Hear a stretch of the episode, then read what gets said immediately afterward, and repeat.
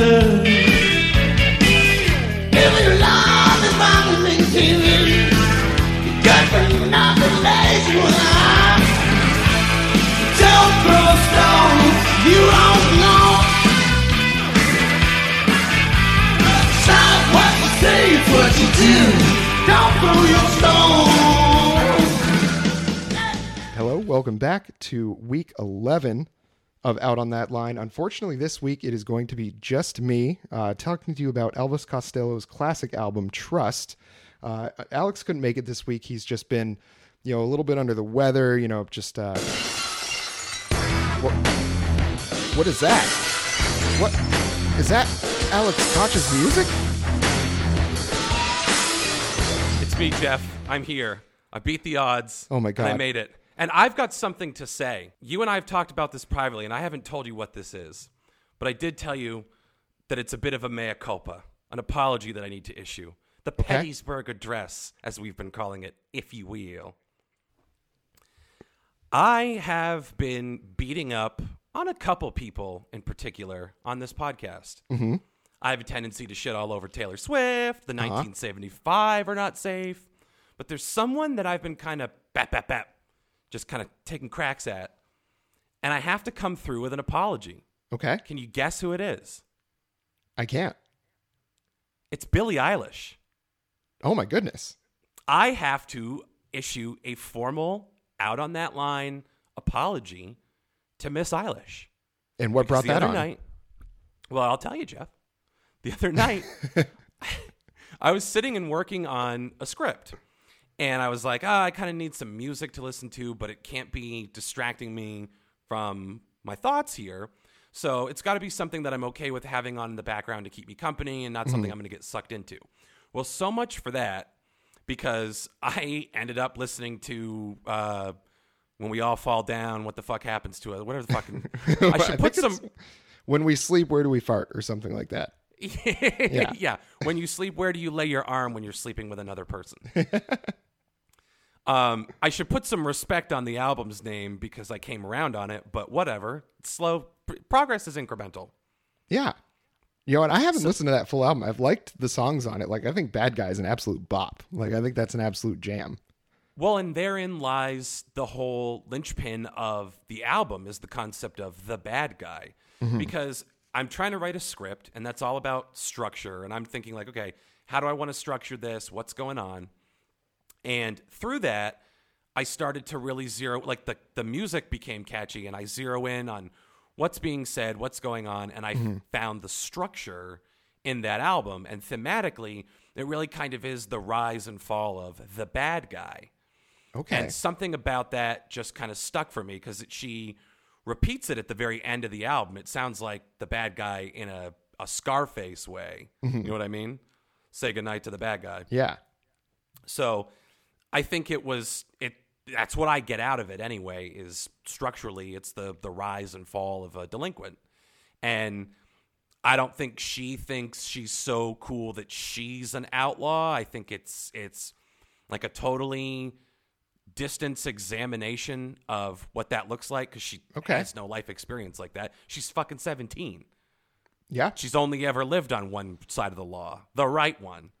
So, it, and it, it, what's remarkable about it is it stops sounding like a 17 year old who's just kind of like playing with these themes. She put a lot of work into it, I guess is what I'm mm-hmm. trying to say. Like, Yeah. I, I realized the more I listen to it, I'm like, I don't love the low key, kind of like weird murmury effects. I don't love all of the production on it, mm-hmm. but she's taking a fucking chance. She's trying to serve a certain audience, the TikTok crowd, and that's her age group. I mean, she's 17. She's not my age. So I I think she's someone with a lot of talent and I don't love this album. It's not like, "Oh, I suddenly think it's the greatest fucking thing ever." But it for me was my Trout Mask replica, which I think Yeah. I've talked about before. Mm-hmm. You have to listen to it multiple times to get anything out of it. And eventually what made me crack it was I pick one I pick either the singer, Beefheart, or I pick an instrument, and if I follow that, I can make it through the Yeah. song and everything else falls into place. So it was just like cracking the Billie Eilish album and finding a way into it where it kind of I get it now. I can't say I love it. I respect its right to exist, and I I get it. I understand it. So I want to say good job, Billie, and uh, I look forward to what's coming next. Great job, Billie. Great work. That you were like uh, like Tom Hanks cracking the uh, the Eilish code. You know? Yeah, you know me Yeah, with my nice hairpiece on. that's great. I got to listen to that whole album. I haven't listened to it um, in full. Like I said, I like a few of the songs. I think the one she performed at the Grammys when she won basically everything, um, you know, I think was a really good one. I think it was one of the slower ones. I, I don't know the name, but Well, uh, and it I- yeah, I, I stick I stick by my assumption my assertion that the album doesn't belong on the 500 greatest albums of all time. Not at this point. yeah, Does it deserve to win a bunch of Grammys? I don't fucking think so. But I'm also the guy that's like, why would you give awards for art? So yeah, I'm pro Eilish. I flipped. Okay. yeah. Hell yeah. if yeah. the country's gonna flip blue, I'm gonna flip green for Eilish. Well, I think with the awards thing that it's it's easy to I think there should be some sort of reward for creating things like that. It shouldn't be such a ranked competition though. yeah. You know, it shouldn't be that if you like weren't nominated, your album must not have been good enough. You know, it's like Right. because you think about an entire calendar year and kind of the quality of artists, especially now. I mean, bas since the Grammys have existed, like, and the ease with which that music can get disseminated now with social media and like Spotify, all these like really quick, you can just grab and go kind of services. Um, it's tough to say that you know th- how could you narrow it down to just five or ten? I don't. Did they expand it to ten, or was that just the Oscars? I don't keep up with the Grammys at all or the Oscars. Yeah, I mean, whatever amount it is, even if it's 10, like that's still, you're going to say, you're going to pick what you say are the 10 best albums, but it's by a small group that's picking them. Um, thankfully, with the Grammys, I think it's more the recording artists themselves that pick it, and it's not like an academy like it is with the Oscars. Right. Um, but it's, it, it's, albums should be rewarded, I guess, is what I'm saying. It shouldn't be necessarily that one wins and it means the others weren't as good.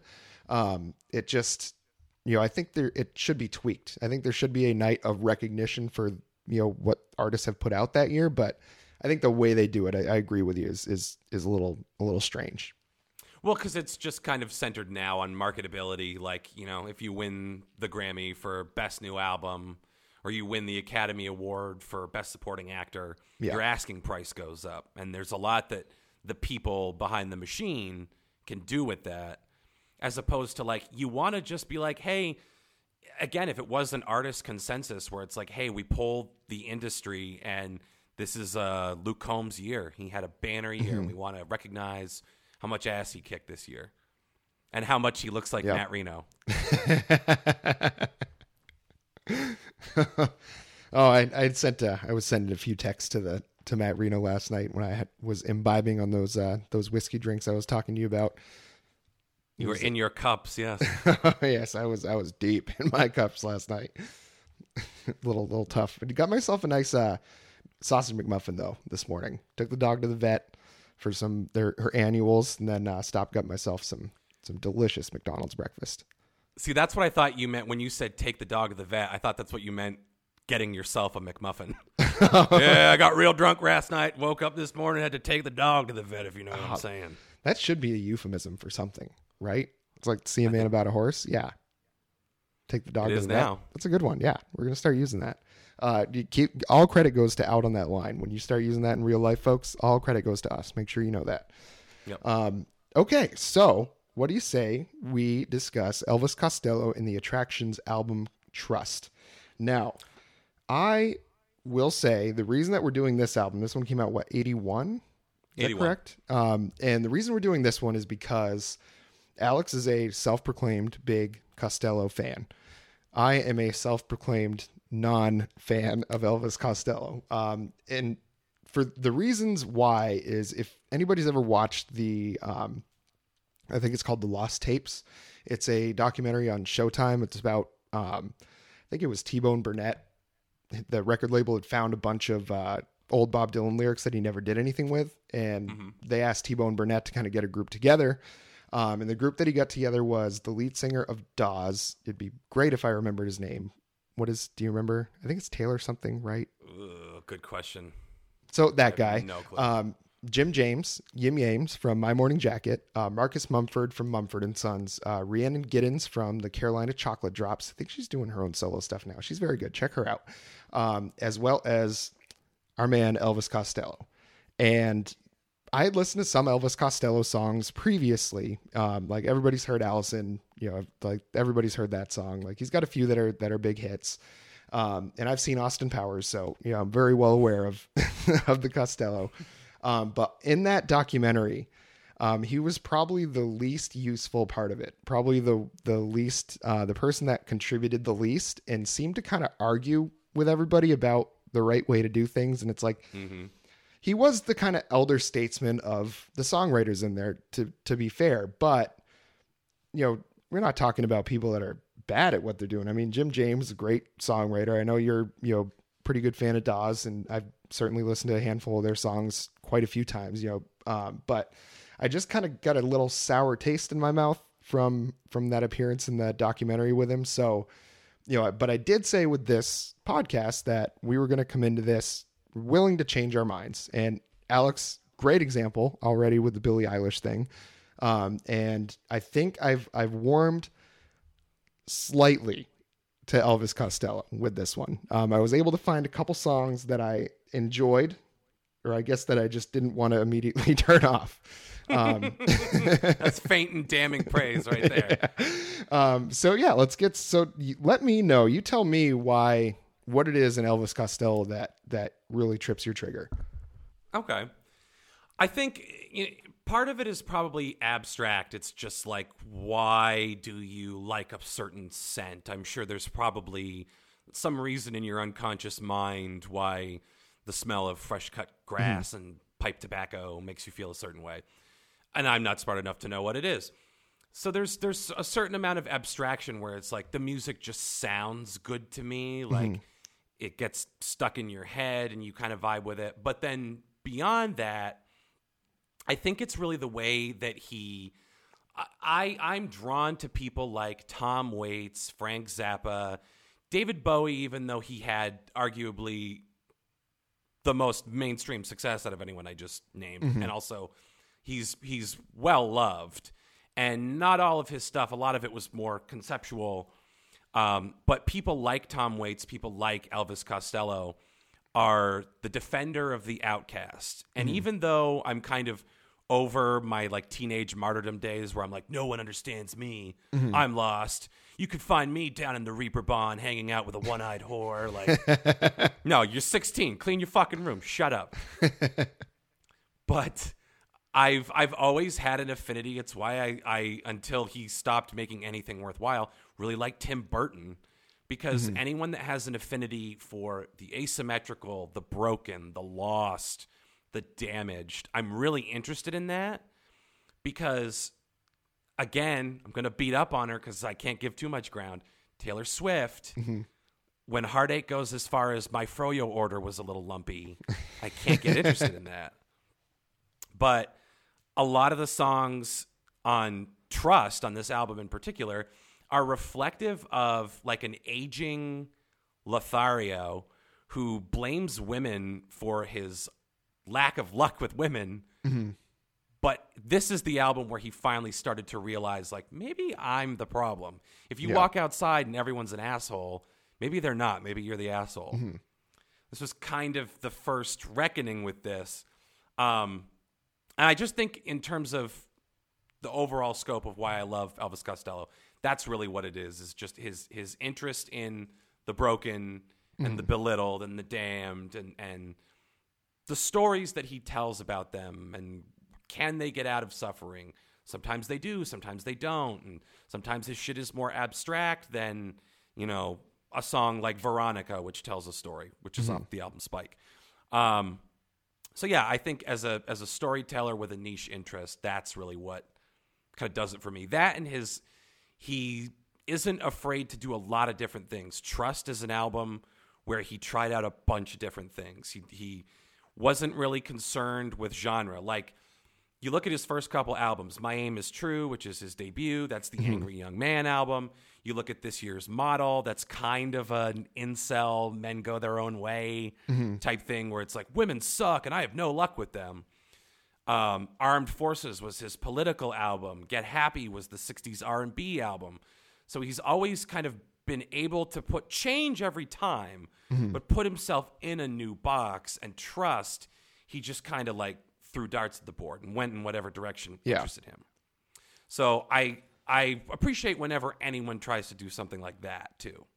It's Yeah. a long way of giving my answer, I guess. I think that explains it because I felt like I was listening to a splatter painting on a lot of it, you know, and and so I think one of my overall things that I found it difficult to kind of get into the whole album um, is just I felt like I had a kind of lack of context for a lot of the things that he was singing about, so it was tough to kind of extract what it is he because he uses some very like kind of off the wall metaphors and and you know ways to describe things you know so it it was i feel like i kind of got the general idea um, but without knowing all of the slang and everything that he was using and and knowing kind of where he was trying to go with a lot of those metaphors i felt like i was missing the message on a lot of the on a lot of the songs. And you know especially on the first one clubland you know because musically throughout the album i enjoyed it. I mean it was off the wall. Like it was it was just he was clearly just like you know what? I feel like having a piano right there. I feel like having a second guitar right there you know? So and it all worked. Like rhythmically it was good. It was interesting you know? There was no um there was no point where i was like wow i really am confused about what he's doing here. It's just that you know it's i felt like with lyrically i just didn't have the context to understand necessarily the stories he was trying to tell me. Um, and maybe on other albums like you mentioned there's a 60s r&b one. Maybe that style of music is going to be more conducive to me understanding that. Um, i feel like with this one this is probably like just elvis costello let his brain loose and just went wild on this one. So you know with clubland i, I enjoyed it and it kind of struck me struck struck me struck me um, as kind of like a not like a western town, but you know, I'm kind of thinking of a of a smaller town, but that has that one hot spot, you know, but it's still a small town and it's like not the greatest place to be. Like it's kind of kind of run down. You know, it was kind of the vibe I was getting by it. Um, but you could tell me if that's something that you if if I have that wrong or right. No, and I think this it to I guess maybe this con this whole conversation will benefit from like a more abstract conversation than just like, well, lyrically what's going on here because I agree with you there is a density to his lyrics which I think cuts both ways. It makes it very interesting, but like the last song on the album uh uh uh fuck, I should know this without looking, but I got to do it. Big Sister's Clothes. Yeah, Big Sister's Clothes. Yeah. Um, is about Margaret Thatcher and the incursion in the Falkland, like the whole Falklands War thing. I would not know that, and Yeah. I don't think anyone reading the lyrics would necessarily get that. I mean, it's it's like uh, we're talking about with Run the Jewels when they talk about um, Napoleon and Toussaint. Mm-hmm. It's like if you don't know who Toussaint is, it's easy to just kind of let it go. Yeah. And if you do, it adds way more context to the song and what he's trying to get across. Mm-hmm. So if you're an American listener with no idea what was going on in the conservative government of England in the 80s, then you're not going to look at it on that level. You can only look at the text before you. Yeah. And it completely changes your interpretation of the song, which I guess is good and, and kind of opens up a different discussion, which is sometimes you get something that's super direct. It's something like uh, Bruce Springsteen, "I'm Going Down." Pretty pretty direct to know what that song is about. Yeah. But anytime you're kind of being metaphorical, I could see someone who didn't really necessarily get what was going on in Rainmaker. You and I might think it's obvious, but maybe someone listening from Mumbai is not going to understand, oh, this is about Trump and this is about demagogues. Yeah. They might just be like, oh, it's about like the American tradition of the the like Native Americans and Rainmaker and the rain mm-hmm. dance. Like who fucking knows what they get out of it? Yeah. So that's kind of a pitfall with Elvis Costello and lyrical interpretation. It's very dense, which can flavor it really nicely, but can also make it really frustrating. Yeah, and there were, you know, I will when we get through and you know I'm able to talk about it. He does at certain points he does become a much more concise storyteller on a couple songs on the album, which is great because those songs I really liked and I was like, okay, well I can I can see why, you know, you and Tanner you know really love this guy you know and i can it, it's i don't think it's something that i'm to probably go back and you know and listen to a bunch but you know certainly i've i've kind of put my knives away a bit on on elvis costello here i do want to point out i thought the bridge on this song was really really clever uh, where he said the long arm of the law slides up the outskirts of town so you know it's like little double entendre there um, and meanwhile in clubland they are ready to pull them down you know, and so that just the outskirts of town, like everybody knows what that is, just the outer city limits, but they're he's talking about it as, you know, reference to a woman's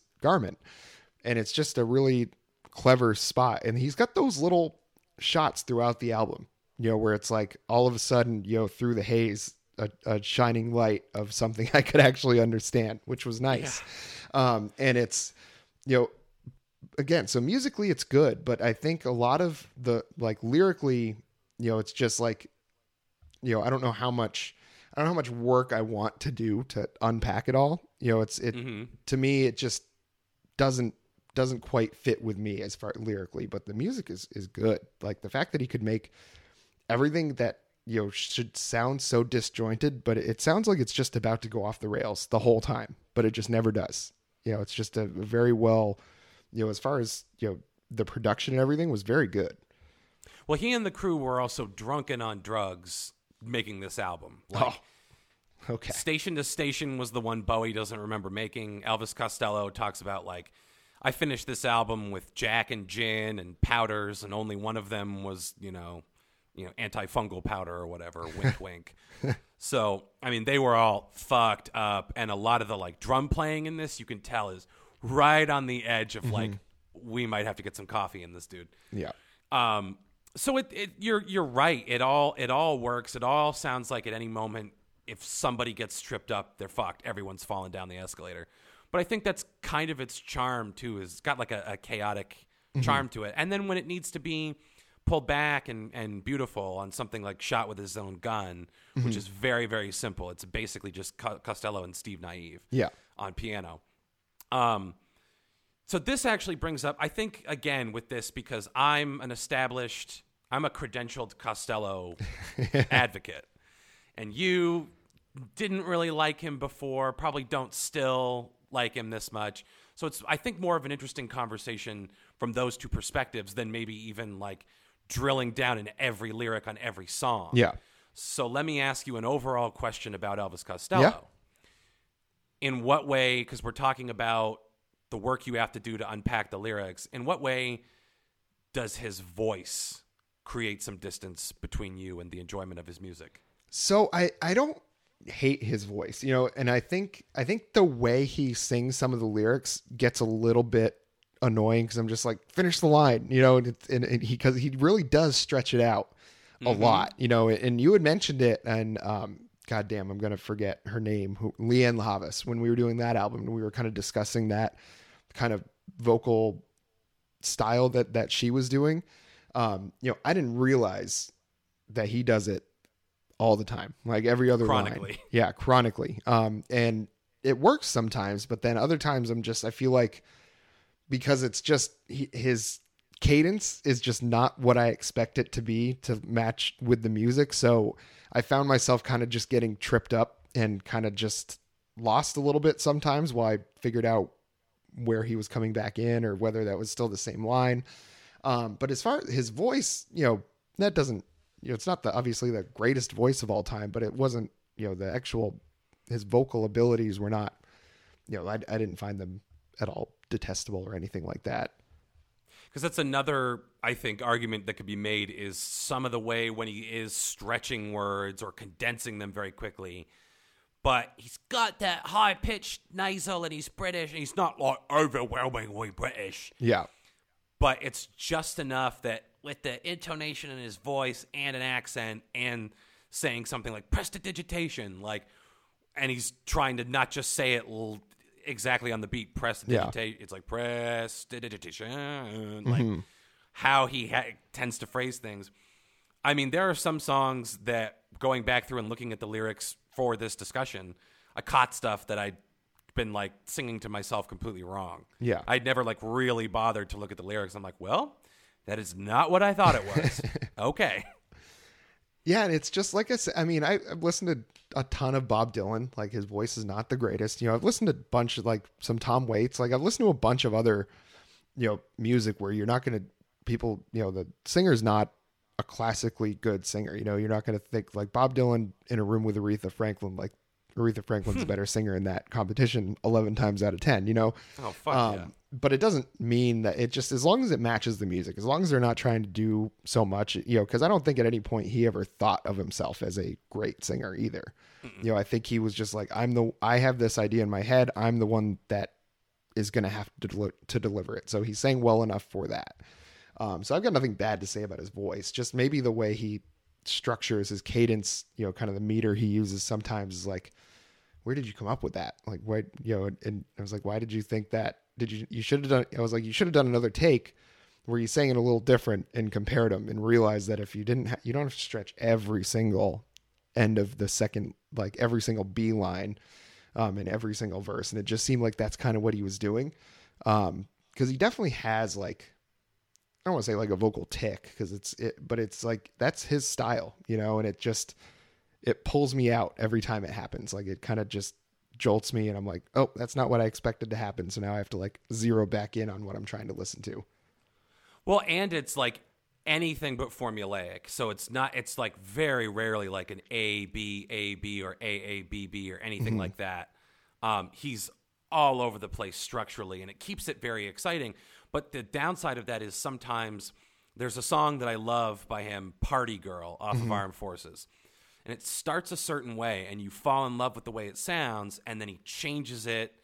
It's like a very abrupt departure into the chorus and then it goes into this like post chorus almost it's hard to categorize like structurally from music theory standpoint what is actually mm-hmm. it's not a bridge it's just like an extra part of the song that doesn't sound like the first verse doesn't follow the same rhyme scheme it's like no two seconds in this song are like the other Yeah. so it's great but then sometimes you're like you know there's kind of a hook to this, and if you wanted to, you could ride that a couple more times, and I'd be into it.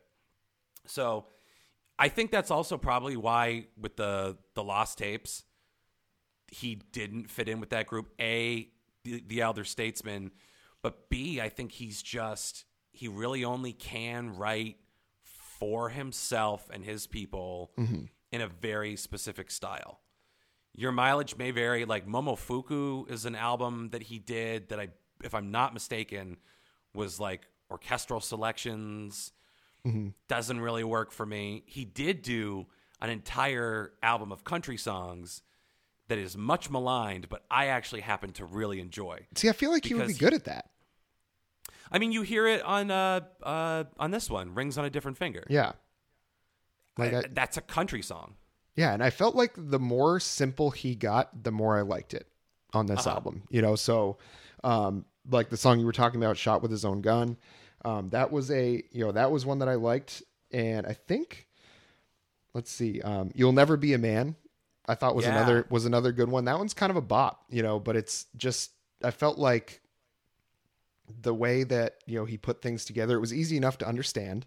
Um, you know, it's like you know it, it was easy enough to like see what he was talking about so that i could maybe connect with it a little bit you know and it's just and the way he sang it was was very a little more formulaic than some of the other songs on there so you know me being such a big fan of like pop rock from like the 60s 70s and 80s and stuff like that really appeals to me when when songs are like that so he you know has always marched to the beat of his own drum, you know, so he's kind of dipped into that territory a little bit here and there.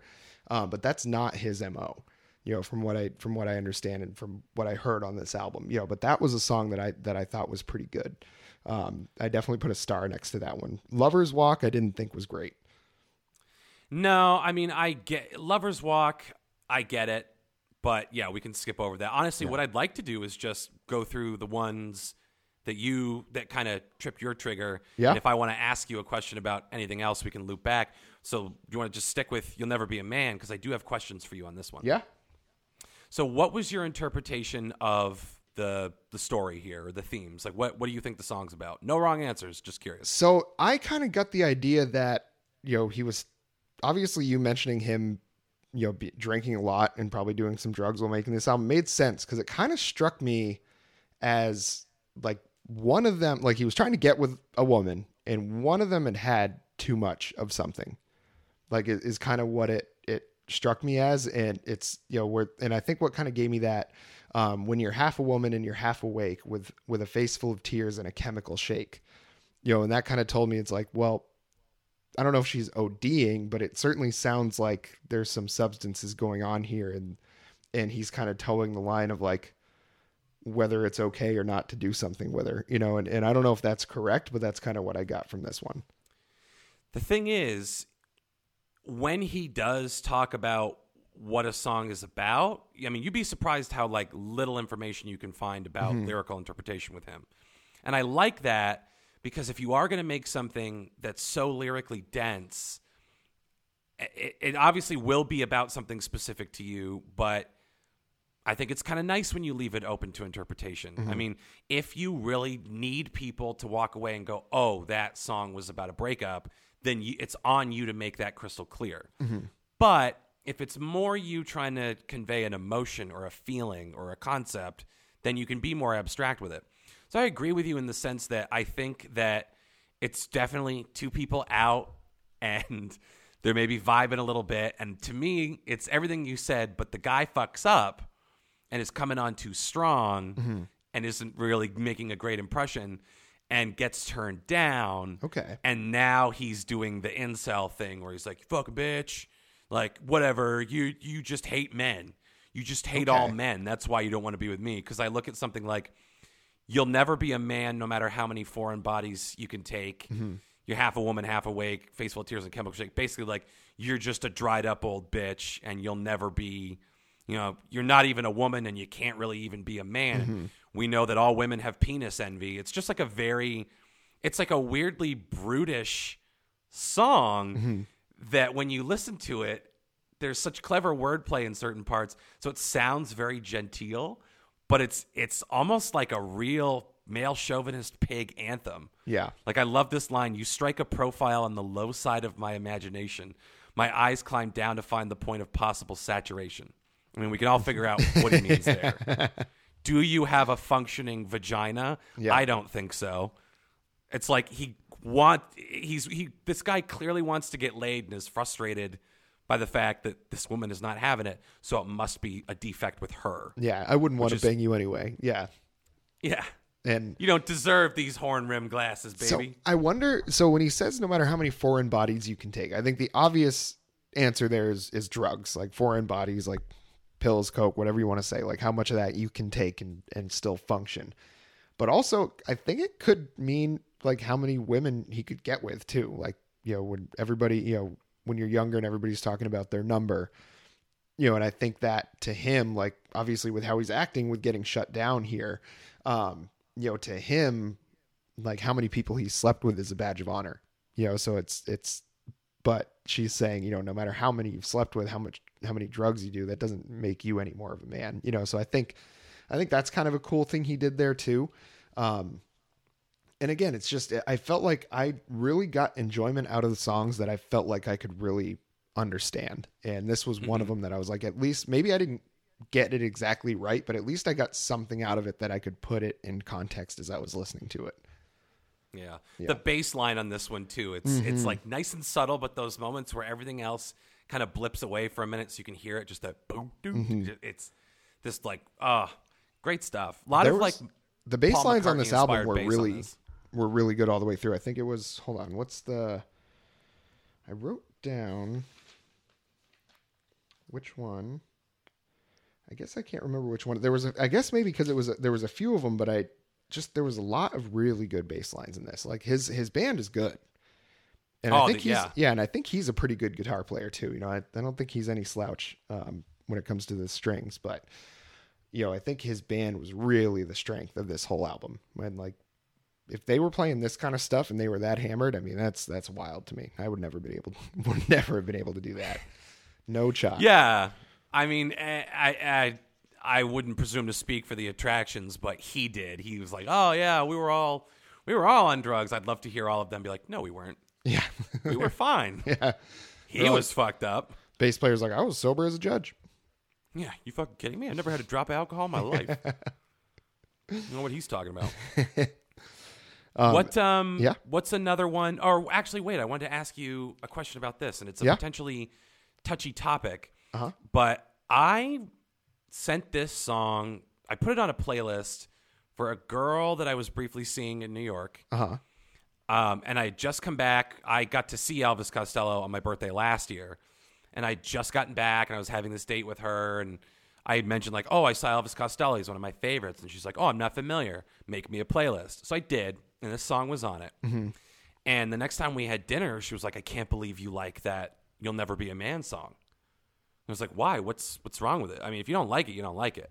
But it seems like you have a very specific reason why I shouldn't mm-hmm. like it. What is it?" And she was like, "It is the most transphobic thing I have ever heard in my life." Oh, well, I don't know about that.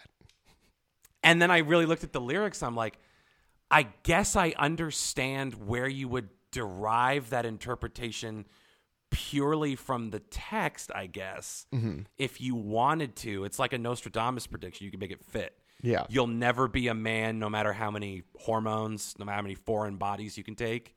You're half a woman. That's a stretch. Like you're See, it was the half a woman line that I that I would have thought was the one she pulled. I would have like foreign bodies, like that would have been the last thing I would have ever thought that was referencing.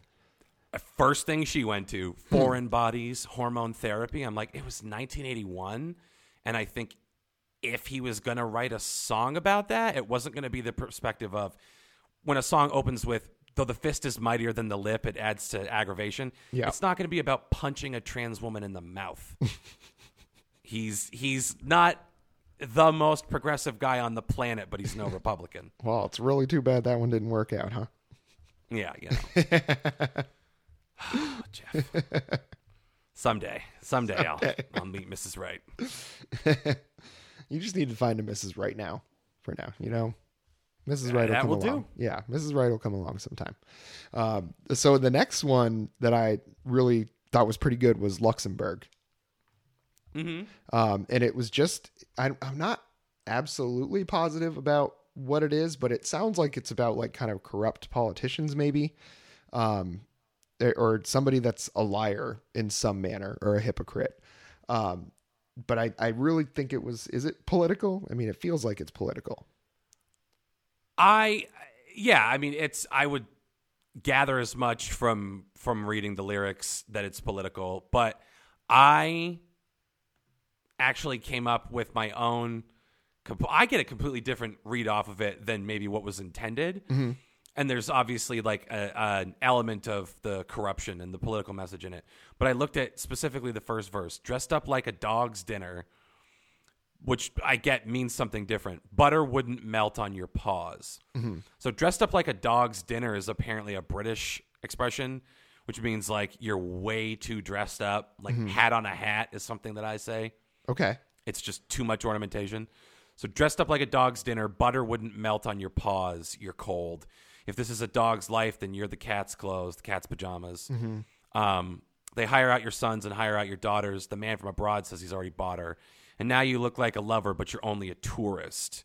So to me, I'm like, okay, a lover, someone who's consistent, or a tourist, which could be a hooker, someone who's only temporarily Okay. here to perform this duty.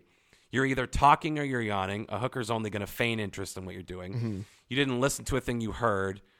Um, don't start with your your. Uh, the lyric is "Don't start your morning moaning, or you might wake up in Luxembourg." I kind of took that as like, "Watch your mouth, or we can make you disappear." So to me, it's a song about corrupt politicians hanging out with hookers, and there's danger on both sides. If the hooker runs her mouth, they can disappear you. If the hooker gets the wrong idea, this could be very bad for the politician and his family. Okay. Yeah, that it was in in I just I I like the music in this one too. Like I felt like it was a little bit more subdued. I mean, still still good like little rock song, but you know, definitely less off the wall than other than other songs. You know, it had kind of uh, it felt like just a much more concise structure to it, um, and I thought it was really good. I mean, still plenty dense lyrically, um, but it's it's very good. Like I like this one. Yeah, it's got like a, a kind of an Elvis Presley esque quality Mm-hmm. to it musically. It's got that sense of urgency, the kind of hip shaking. Yeah. I wonder if he ever like straight up did Elvis songs because you know Elvis Costello would make sense, right? It's right there. Yeah. I uh, I probably should know, but I don't. That's this is why we need Tanner on this episode. Like, uh, actually, He probably would know. 1994 at a benefit concert in Greenland. he probably would know too.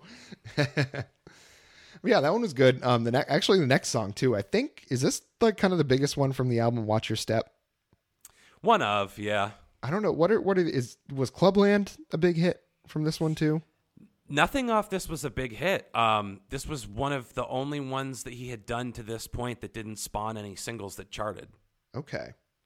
Well, I So think this one could. This one should have. Um, Watch Your Step. I did like this one a lot. This is probably my favorite song on the album. Really? Yeah.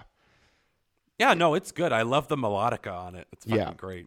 and it, and it just seemed like um you know the way it was like the way he said you better watch your step was like very cynical you know and very kind of foreboding um and it and it kind of gave me like a little bit of the chills you know to a point because it's like it's almost like he's not really threatening them but he's saying like the world is going to get you so watch your step.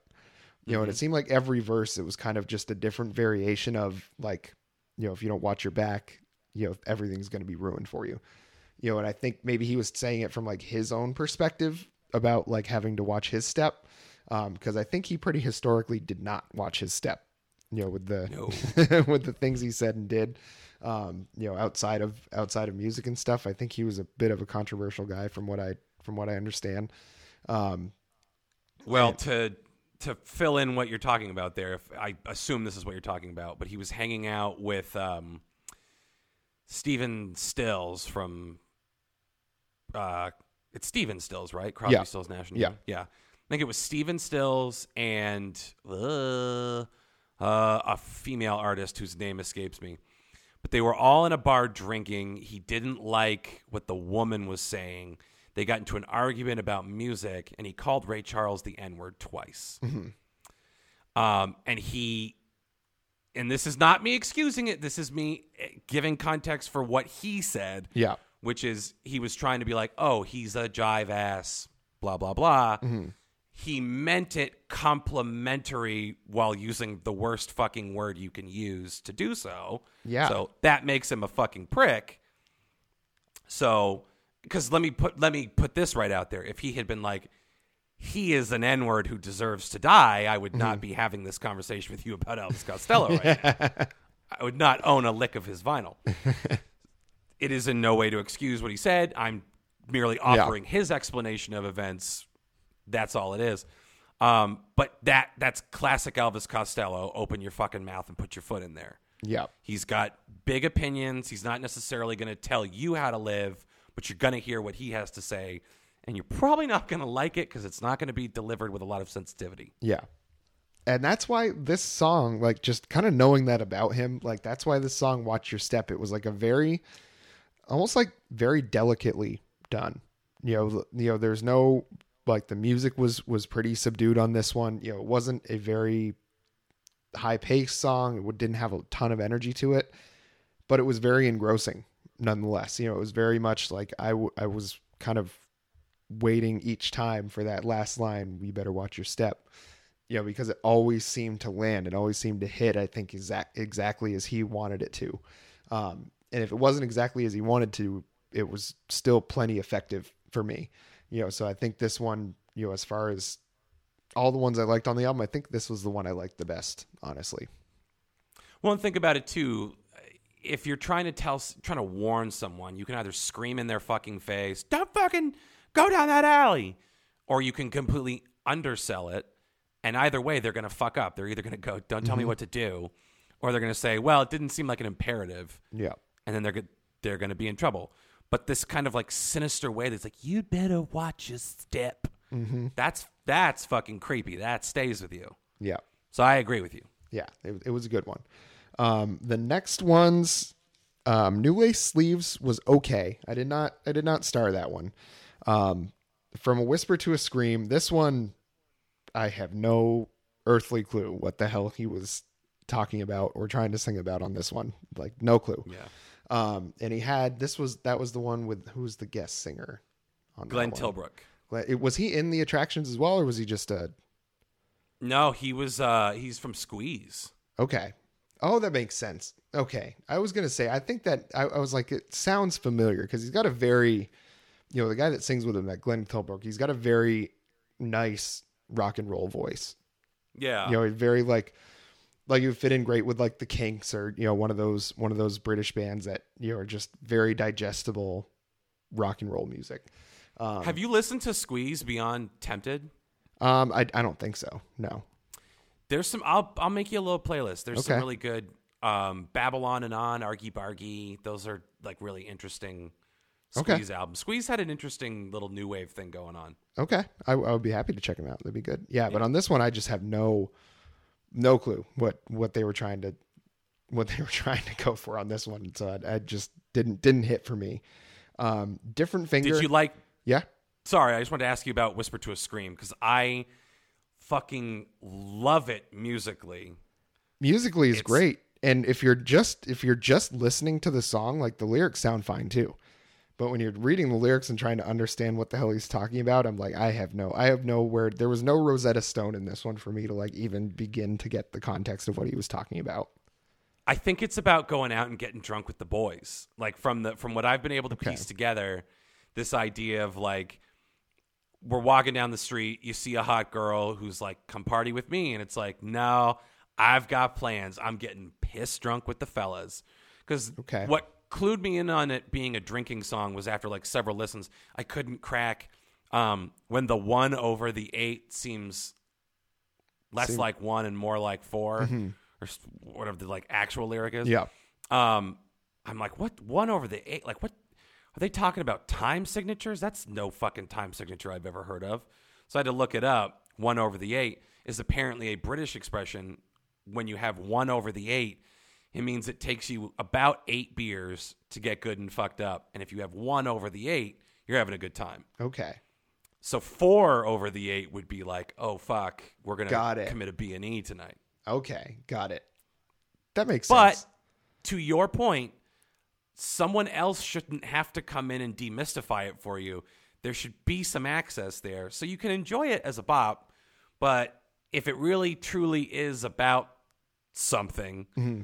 Ideally you'd make it so that people can figure that out. I don't know. and and i certainly i'm not sitting here saying you know that elvis costello owes me a goddamn explanation on this shit you know nothing like that but it's you know it's just like for me to really dig in and enjoy something like you know when people listen to us talk about that bruce springsteen album like i have all the context i could possibly ever need when it comes to bruce springsteen you know like there's mm-hmm. there's not a whole lot he's going to put out that i'm not going to be able to immediately understand what he's talking about um, you know, I think I've I've I've listened to at least every single studio release of every song he's ever done. Um, you know, I think there's tons and tons of bootlegs out there that I probably haven't heard. Um, but you know, I've listened to everything he's ever done. So for me, it, it takes no effort whatsoever to understand exactly what Bruce Springsteen is trying to say. So to come into Elvis Costello, who is somebody I have actively not listened to, um, you know, for forever. Um, it's just and how dense lyrically he is, and, and kind of how much he'll put things behind a wall of of kind of not disinformation, just kind of confusion, like not really knowing, you know, what he's trying to say necessarily. Um, it was it was certainly an experience, and I think a few of the songs I just kind of gave up. I was like, I'm never going to understand what the hell he's saying. I'm just going to listen to the music and try to pick something up about that. Um, and this was one of those ones where I was like, I have no like when he says, but the one over the eight seems less like one and more like four. And I'm like, what the fuck? Is this a math problem now? Like I just I was like, I don't know what the hell you're saying, man. I don't know what the hell you're saying. But musically, yeah, it was great. As are most of the songs on the album. Yeah. Um, So you were going to bring up different finger until I cut you off. Uh, this one was just kind of funny to me. I didn't really enjoy this one so much as I thought it was just funny that he's clearly doing some adulterin. Oh yeah. Yeah, clear. I mean, this was probably on the whole album. I think this was probably the most direct song where it's like there is one interpretation of what's going on here, and that is it. And I, I, I appreciate it for that, but I feel like just musically and the way he sang it, especially this one, like was very much like he didn't. There was no set standard meter he was going by. It was just it seemed like a very stream of consciousness kind of kind of thing from him. Yeah, definitely. And like country tends to be very direct. And the problem for me, as much as I love Almost Blue, which is the country album that came out like pretty immediately after Trust, and it's all covers. Um, it's really good. So like he covers uh, "Good Year for the Roses," and it's it like vocally he does a great job on it. But on this song, there's it's kind of a deadpan to it. Makes it a little difficult to enjoy. Like if there's not, it's like a pretty standard honky tonk rhythm. It's got the window dressing of the piano. Like it's a very classically like saloon country kind of sound. Um, but it's just not very exciting. I enjoy the song. And like part of me goes, turn in your Elvis Costello credentials if you're going to criticize a song, right? Like, how can you say it's one of your favorite albums? You don't love everyone on it. Yeah. You are supposed to be realistic about these things. Is it the most exciting one? No. Is it the one I would give someone to get them into Elvis Costello? No. Like this song, again, is totally fine, but it's nothing spectacular. Yeah. Yeah, and I just I mean I think the best thing about it was the just the kind of clever way he he put it like put everything together. Um, you know, please put your rings on a different finger if you meet me tonight because I can't stand those suspicious glances. Like, so clearly he's not the one, I guess, that's cheating. He's sleeping with someone that's doing the cheating. Um, but I think any participation in that is you're just as guilty as anybody else would be. Um, but it's just the kind of you know not saying it directly, not saying like take your wedding rings off and like I don't want to see your wedding rings. It's like put the put those rings on a different finger. Um, you know I, I don't want the way that people are looking at me, but it's like it, it's just a very I thought kind of a clever way to do it, and certainly probably the most accessible lyrics that he had on the on the whole album. Um, or it's a song about fisting. I don't know. you know? yeah. Well, he just said a different finger. He didn't say change hands. you know, so I don't I don't know. He may be into it. Who knows? Is British are weird. Yeah, you know. after, after repression, pleasure bursts. Um, the next one was one that I really enjoyed was White Knuckles. This was one that I put Yeah. um, that I put the star next to, um, and I think it it's seems to be, you know, the way he the, one of the lines I think kind of explains the song very well is you know he needs her like the axe needs the turkey, um, which is obviously talking about you know decapitating a turkey to be able to prepare it for food, um, but it it seems like you know it just seems to be a very abusive relationship um, and every verse kind of has a clever way of of doing that. You know, it's like they're clearly seem to have a great sex life, but everything else is very destructive. You know, and it seems like that's the thread that holds them together. Um, but everything else is kind of falling apart. Yeah, and it's it's told. I think lyrically, this is some of his best stuff from an imagery standpoint. At, at, at the very least, off this album, but I would say overall, um, white knuckles on black and blue skin. He didn't mean to hit her, but she kept laughing. White knuckles sweating on the headboard. He never found out what the kisser was for. So it's just like in those lines paints perfectly the nature of their relationship. Mm-hmm. The fact that this is a guy who beats her and she probably um, I, you kind of get a sense that like maybe he's got a weird dick or he's fucking ugly. I mean, they mention him not being attractive in the song. Yeah. So could be the kind of thing where like she gets off on humiliating him, but it makes him fly off the handle and hurt her, and she's either. I, I mean, I hope this doesn't sound like a icky, weird, misogynist thing to say. It's either a part of the dynamic that she accepts because she doesn't think she can do any better, or it is truly painful to her and she's unable to get away for fear he doesn't really seem to make a concrete judgment. It's mostly the other people, like the mother and the sister, saying at the end, "He's using you. I told you so," um, and trying to convince her to leave this negative relationship. But especially this line, "He never found out what the kisser was for." It's like he, he won't kiss her on the mouth Yeah. he'll he'll have sex with her, he'll beat her, but the lips and the mouth are not the kisser for him. He means kisser in terms of like pow right in the kisser, the mm-hmm. honeymooners. It's it's just like little tiny weird clever shit like that that I dwell on mm-hmm. when I listen to songs like this. Yeah, and, and Like, I mean an that was interesting clear. way of putting it. Yeah, and I mean it was it, very clear that's what he was talking about, and just like I think added to the fact that this guy seems like he's very, you know, he's got a terrible temper. Obviously, you know, he's very like neurotic, you know, in, in the way that he's not going to kiss her on the lips. Probably maybe he thinks they're like dirty, you know, or whatever it is. It's like maybe he's like It's a, too intimate. yeah, he's a germaphobe. Maybe he thinks that they're having sex, but if they don't kiss, they're really not that close. You know, Right. um you know who knows what the what the nature of their relationship is with that but it definitely seems weird that you know it seems like she is the abused and he is just somebody that is you know he's the abuser but just seems to be like in his own head about everything is completely insecure and takes it all out on her. Yep. yeah that's and it's just a very like you said just very interesting song. Um and lyrically again was like accessible enough that you know it didn't take you know it took one listen through for me to understand exactly what the song was about.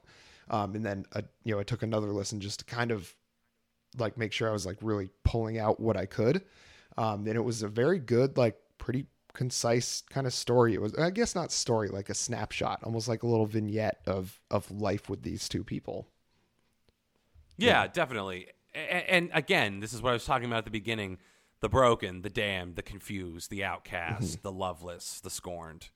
This is classic Costello fodder. Yeah. Yeah.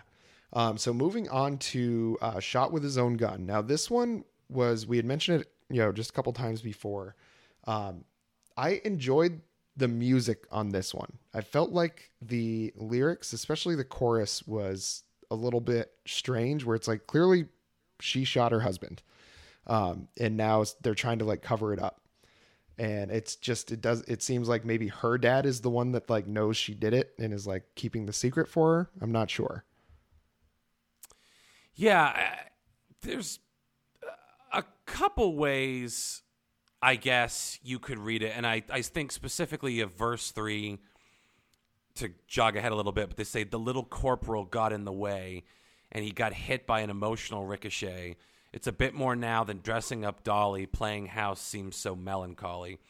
So I get kind of like loss of innocence vibes, which make me think that maybe there's a child involved in this. And he mm-hmm. wa- sees the mom killing the dad when the dad comes at her in a fit of rage. Um, it there's that. There's an interpretation that I looked up, and it's it's someone else's swipe at it. It's not canon. The idea that um, the little corporal was a way of referring to Napoleon Bonaparte.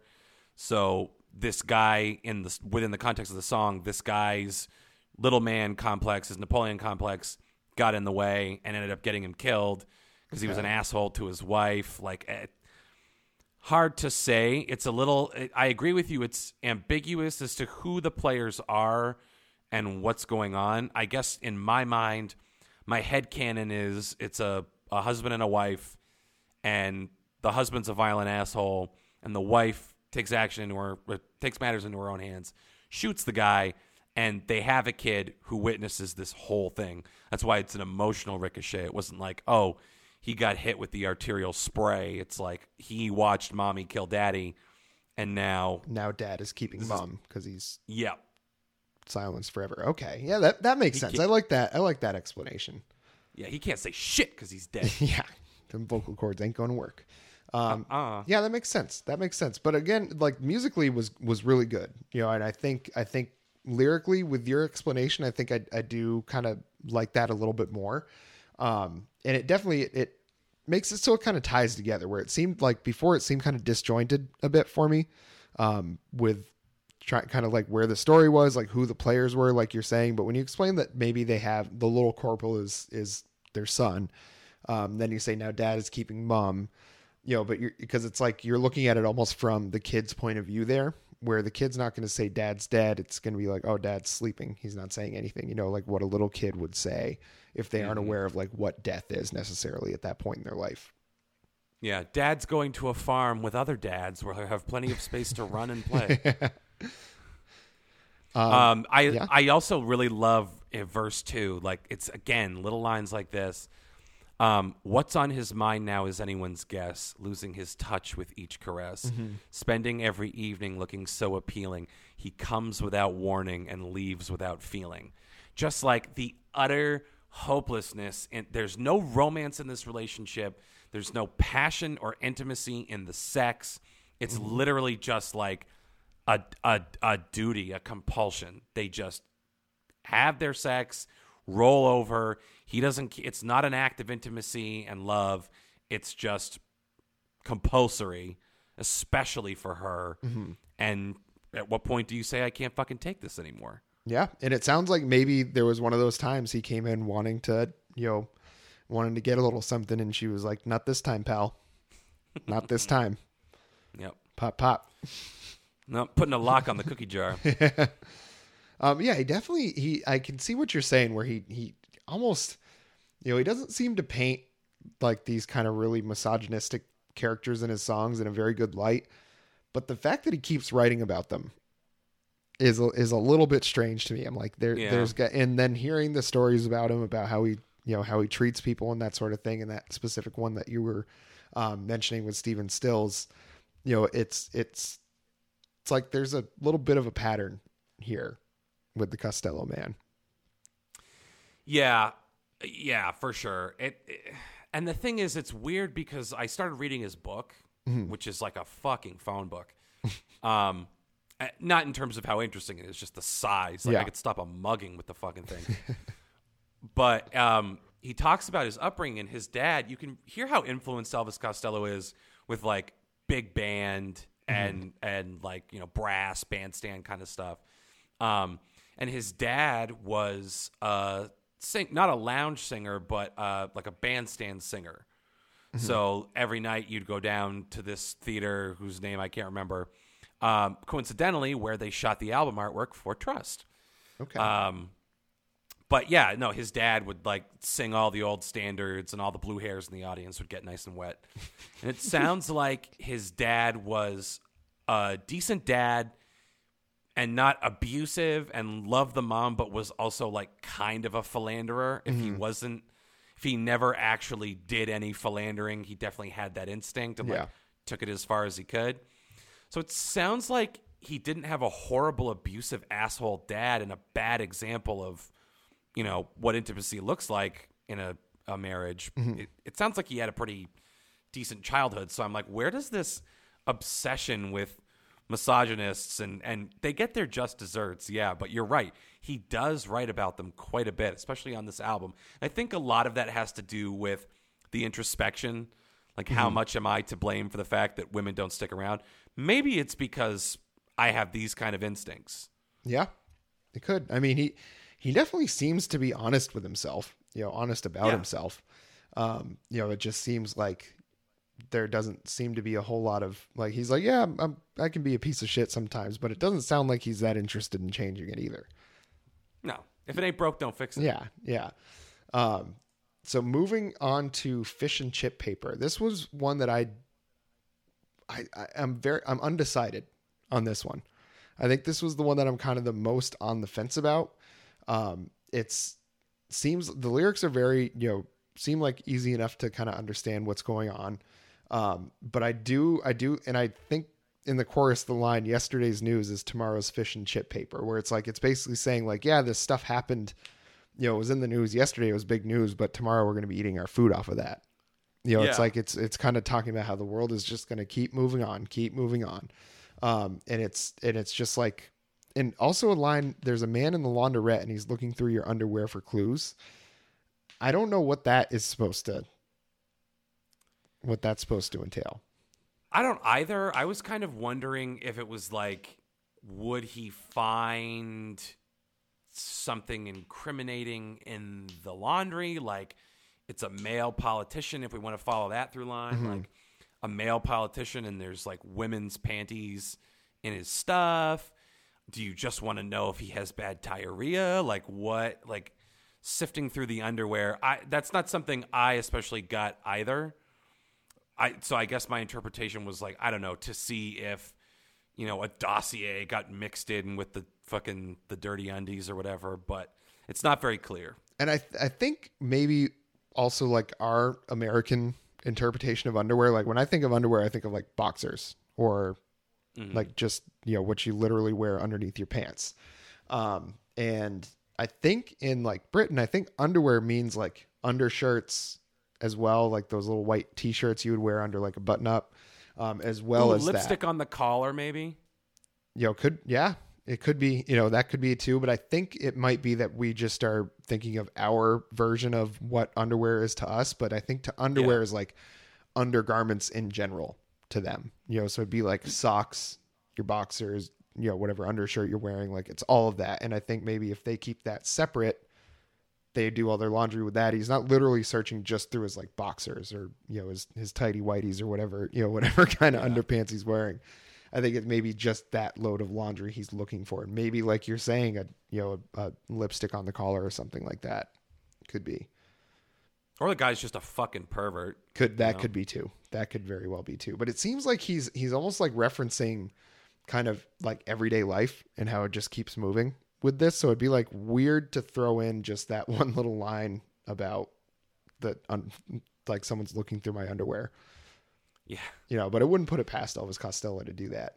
That's for sure. He does whatever the fuck he wants. That's that's what I know. Yeah. Um, but other than that, like I, I think, you know, I think I do like the song, but I, I think it's one that I would have to listen to another time or two just to really figure it out. Um, because it was appealing at first listen, and then I was like, okay, well, I get now I got to try to make sense of what's going on here. So I like got that out of it, but then I was just like, how much did this song really need to get made? You know, like what's he trying to what's he trying to tell me here? And it maybe just he's trying to tell me nothing. It's like a the Seinfeld episode of songs. It's just a song about nothing really. Yeah, just I I mean I take it as like it's a tribute to scandal and how quickly the news cycle flops over. Yeah. Yesterday's news is tomorrow's fish and chip paper. Yeah. You know, you got to capitalize on a good story before it is completely replaced by the next thing. Yeah. So Yeah. Um, and then the last song that we talked about uh, that we mentioned earlier was Big Sister's Clothes. And this was the one that you were saying is about Margaret Thatcher and the British like Parliament of the early 80s, right? apparently, I mean, who the fuck would have ever known that? I I mean for real, like I'm trying. Let me get the lyrics up here because I there uh, there's just like no way. I, I I would never ever put that together as as an uneducated American. So I guess like with the benefit now of hindsight, sheep to the slaughter. Oh, I thought this must be love. All your sons and daughters in a stranglehold with a kid glove. She's got eyes like saucers, so you think she's a dish. She's the blue chip that belongs to the big fish. I I'm sure someone who knows more about the conflict than me could be like, "Oh yeah, uh, the big fish represents this politician or this political body. It, it represents the conservatives. It represents the crown." I think And it just means probably like the elite people, like whether that's the higher ranking members of parliament or the royals even. Um, you know, and I think it's I think it's just saying, you know, she's got eyes like saucers, so you think she's a dish, but so it's like she gets the people to be accepting of her and everything, but she's really the pawn or the puppet of these folks that have more power. Yeah, I mean, I could see that for sure. I guess with not not being having any context for the political argument, I came up with a completely different narrative to me. And when I reframe it, just going off the text, it kind of seems like it might be about a young girl who's emulating either an older sister mm-hmm. or at least an older popular figure and seeing what her relationship with what her relationship with men is like and it kind of becomes transactional for this mm-hmm. young girl. It's she's not really learning anything born out of passion. It's just like well the older girls are doing it. This is kind of how I'd like to be. So I guess I'd better do that to fit in and find my place. So I kind of took it as a sad song about losing your innocence and like this the chorus it's easier to say I love you than yours sincerely. Um there's just like a cynicism to that about like I'll say I love you, which should be a big fucking deal, but I'm really just saying it because it's easier than yours sincerely, and I kind of know it's gonna get the warm reaction out of you that I need for this transaction to work. So I guess to me, it's kind of like potentially about a, a young girl who's trying to act older than she is, who's trying to emulate people who have gone before her, and it's kind of leading to a, a coldness and a cynicism. Yeah, that would that would make sense. And I think, um, you know, I think also with the "I love you" versus "yours sincerely" thing, it's like if I say, you know, yours sincerely, it's like you're almost offering, be like, hey, if you ever need a favor, or like if I can ever do anything for you, like I'm here for you, you know. But if you say "I love you," it doesn't really have that same connotation to it. So it's like I'm going to say what I need to say to get your support, but I don't really, I'm not going to offer you any of mine, kind of thing. Mm-hmm. Yeah. Yeah, I mean, other than that, who fucking knows? Again, if the goal was a scathing indictment of the Thatcher administration, big swing and a miss over here on the other side of the pond. Yeah, 'cause I didn't 40 really years later. until- yeah, I mean, because it had to be about like, you know, because it came out in January of 1981, so this had to have been about like the prior year, so exact 40 years ago, is what we're Yeah. talking about here. You know, so it's like, yeah, I would have never. I mean, I know who Margaret Thatcher is. I know where Yeah. I know where Britain is, but that's it's about the extent of my knowledge of what was going on back there. But I think the bridge, you know, he does say the sport of kings, the old queen's heart, the prince in darkness stole some tart. It's in the papers, it's in the charts, it's in the stop press before it all starts. You know, so it's like there there's definitely I think with putting that connotation about it being, you know, British Parliament, um, you know, that bridge probably makes some sense to some people. I have no idea what he's talking about, but it, I think the language he's using certainly seems like it fits in with that motif for sure. Well, and it's like, is there a politician that at the time went by the nickname the Prince of Darkness or the Prince in Darkness? Like, and what is the sport of kings? Like, what is the widely accepted sport? So I'm sure there's like meaning to these things, but I go back to that point of like, if you have to sit down with the liner notes and a dictionary and a thesaurus and you have to pour over all of this to get what he meant, then maybe you are only to preserve your sanity, all you can do is take it at face value. Mm-hmm. And I know he put a lot of thought into like this is meticulously crafted over many drafts. But goddamn, if sometimes it doesn't seem like he just says shit to say shit. Yeah. Yeah. I'm man enough to admit that much. Yeah, I mean, so that's the that's the last song on the album, and I think overall, I certainly my opinion got a little better about Elvis Yeah. Costello, but it also kind of reinforced some of the things that I that I didn't like about him too, um, which was that you know just very very wordy, very verbose, and while I can't really like knock that as a you know as a style at all because I you know, you know one of my fa- my favorite artists is Bruce Springsteen you know, as well as Coheed and Cambria. So it's like, you know, I can't really knock somebody for for lyrics that are, you know, very dense and stuff like that because I listen to plenty, but it's just I felt like like I was saying at the beginning, you know, before right before we started talking about the album that it's just there's very he gives very little context about what he's talking about and it seems like there's very very specific language that he uses and without knowing that context I just was kind of lost on a lot of the songs.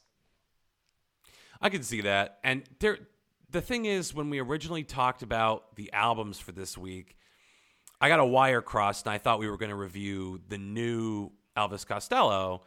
And I'm like, oh, I had this long term plan for how I was going to like slowly bring Jeff around. and I talked to Tanner. I'm like, what do you think I should make him listen to first? And like this whole evil plan we had to bring you around. Um, you know, sneaking vegetables in your pizza kind of thing. Um, but my plans were accelerated as a result of our our pact this week. Um, but yeah, I mean, I, I appreciate you giving it an honest listen. If it's not your thing, it's not your thing, baby. Yeah, and I, I think I will go back to a few of the songs and, and maybe I'll check out a couple of the other albums because I was like, I heard enough things in here that are good that if he does more of that kind of stuff on other albums, I may very well end up liking him a lot. Maybe just this album wasn't for me. I don't know, but I, I'll certainly go into it, look into it for sure. What I think I'd love to do at some point too is just make you a playlist of some of my favorites and see mm-hmm. what you think of those. Okay, I think that I, honestly, because he's he's released so many albums, You know, so I think it'd be hard to. I may very like. I don't want to accidentally just go onto one that's like universally reviled, you know, and just and and totally judge him based on that. So I think yeah, if you make a playlist or something, I'd absolutely, I'd absolutely listen to that. All right, word. Maybe I'll get Tanner to help me work on that too. Beautiful. Okay, so I'm I'm gonna say like give Elvis Costello a chance, man. You know, I I don't know if I'm gonna say stream this album particularly, but you know, I will say stream Elvis Costello. Like, see if you're into him. I'm gonna say stream this one and, and stream the man. Yeah. Um, and you had so you had mentioned that you had an idea for for a future thing to do on this out on that Why, line yes. podcast. So you know how we're always doing two albums Mm-hmm. and it's it's a review of these two set albums. I had a thought. What if we capped it at 10 songs each? Okay. If we made playlists for each other and exchanged those. Okay. You know, so instead of like, oh, it's the new fucking Dierks Bentley, it's a playlist where like anything goes. Okay. And like no specific criteria. It can be an old favorite, it can be a current earworm, it could be something that like you only discovered through your Discover Weekly or whatever. Okay. Um but just putting together our own little mixtapes for each other and reviewing those. Just musical some open- musical love letters. Yeah, you know. Yeah. Just the boys I'll in the send pod. it in my letter to you, Jeff. yeah, I think uh, you know, 10 songs I'll probably just send you Born to Run. well, there we go. Maybe. I'll tack on one more. That's only got 9, I think. Um but uh yeah, that sounds like a good idea. I like that. Um and we could we could just like sprinkle those episodes in here and there throughout, you know, if there if it's a dry week for new albums, you know, we could always just do that. Um, if we do it multiple times, we can put a theme on it, like say, okay, ten best, you know, rock songs, ten best songs from the '70s, like whatever, you know, whatever we might decide we want to do. But I think that's a great idea. Yeah, I just figured a little change of pace, something we could try Yeah. at some point. Absolutely. And, and also, so this episode, you know, Alex was mentioning that we got our wires crossed a little bit. Um, you know, I think I was the one that got my wires crossed because reading back on the text messages where we kind of decide what we're going to do, um, it was very clear that Alex meant to listen to Elvis Costello's new one. Um, I listened to the new Tame Impala album because we were also discussing doing that one as a as a listener request. Um, so what was the name of the person that that requested that one? Nor, she's a friend of mine from grad school. Okay, excellent. So Nor, it's coming eventually. you know, we got held up by by the boss, by Bruce Springsteen, um, and then held up by my own stupidity on this one. Um, but I, the album is coming. That album review will will come eventually. Um, and I will say, spoiler alert. You know, I think I'm gonna. I think you're gonna like what, what I have to say about it. Um, but yeah, just you know, thanks for listening. Don't think we're ignoring you. Sorry about that. Um, and I think what what's our what's our timing at right now? Hour and nineteen. Yeah. okay, I think. I mean, I think that's I think that's a good amount of content for this episode. What do you think? Yeah, I think we could call it here if you Okay. like. Okay. Um, so first, you know, I want to go ahead and plug our socials because we do we do like to hear from you on those. So Instagram, you're going to find us at Out on That Line. Um, on Twitter, there'll be Out on That Line One. Our Gmail, uh, feel free to use that. Long form emails, we'd love those. You know, make sure that your grammar and syntax is correct though, because I will be getting out my red pen. Um, that's going to be out on that line at gmail.com. Um, keep those album submissions coming in. Um, we love them because it gives us, you know, otherwise we're just going to kind of pigeonhole ourselves into just kind of what we want to listen to and what we like. Um, and we want to hear what you like. We want to hear what, you know, other people are, are into, you know, to give us just a little broader perspective of things. I think that's it. Thanks for coming, everybody. We'll see you next time.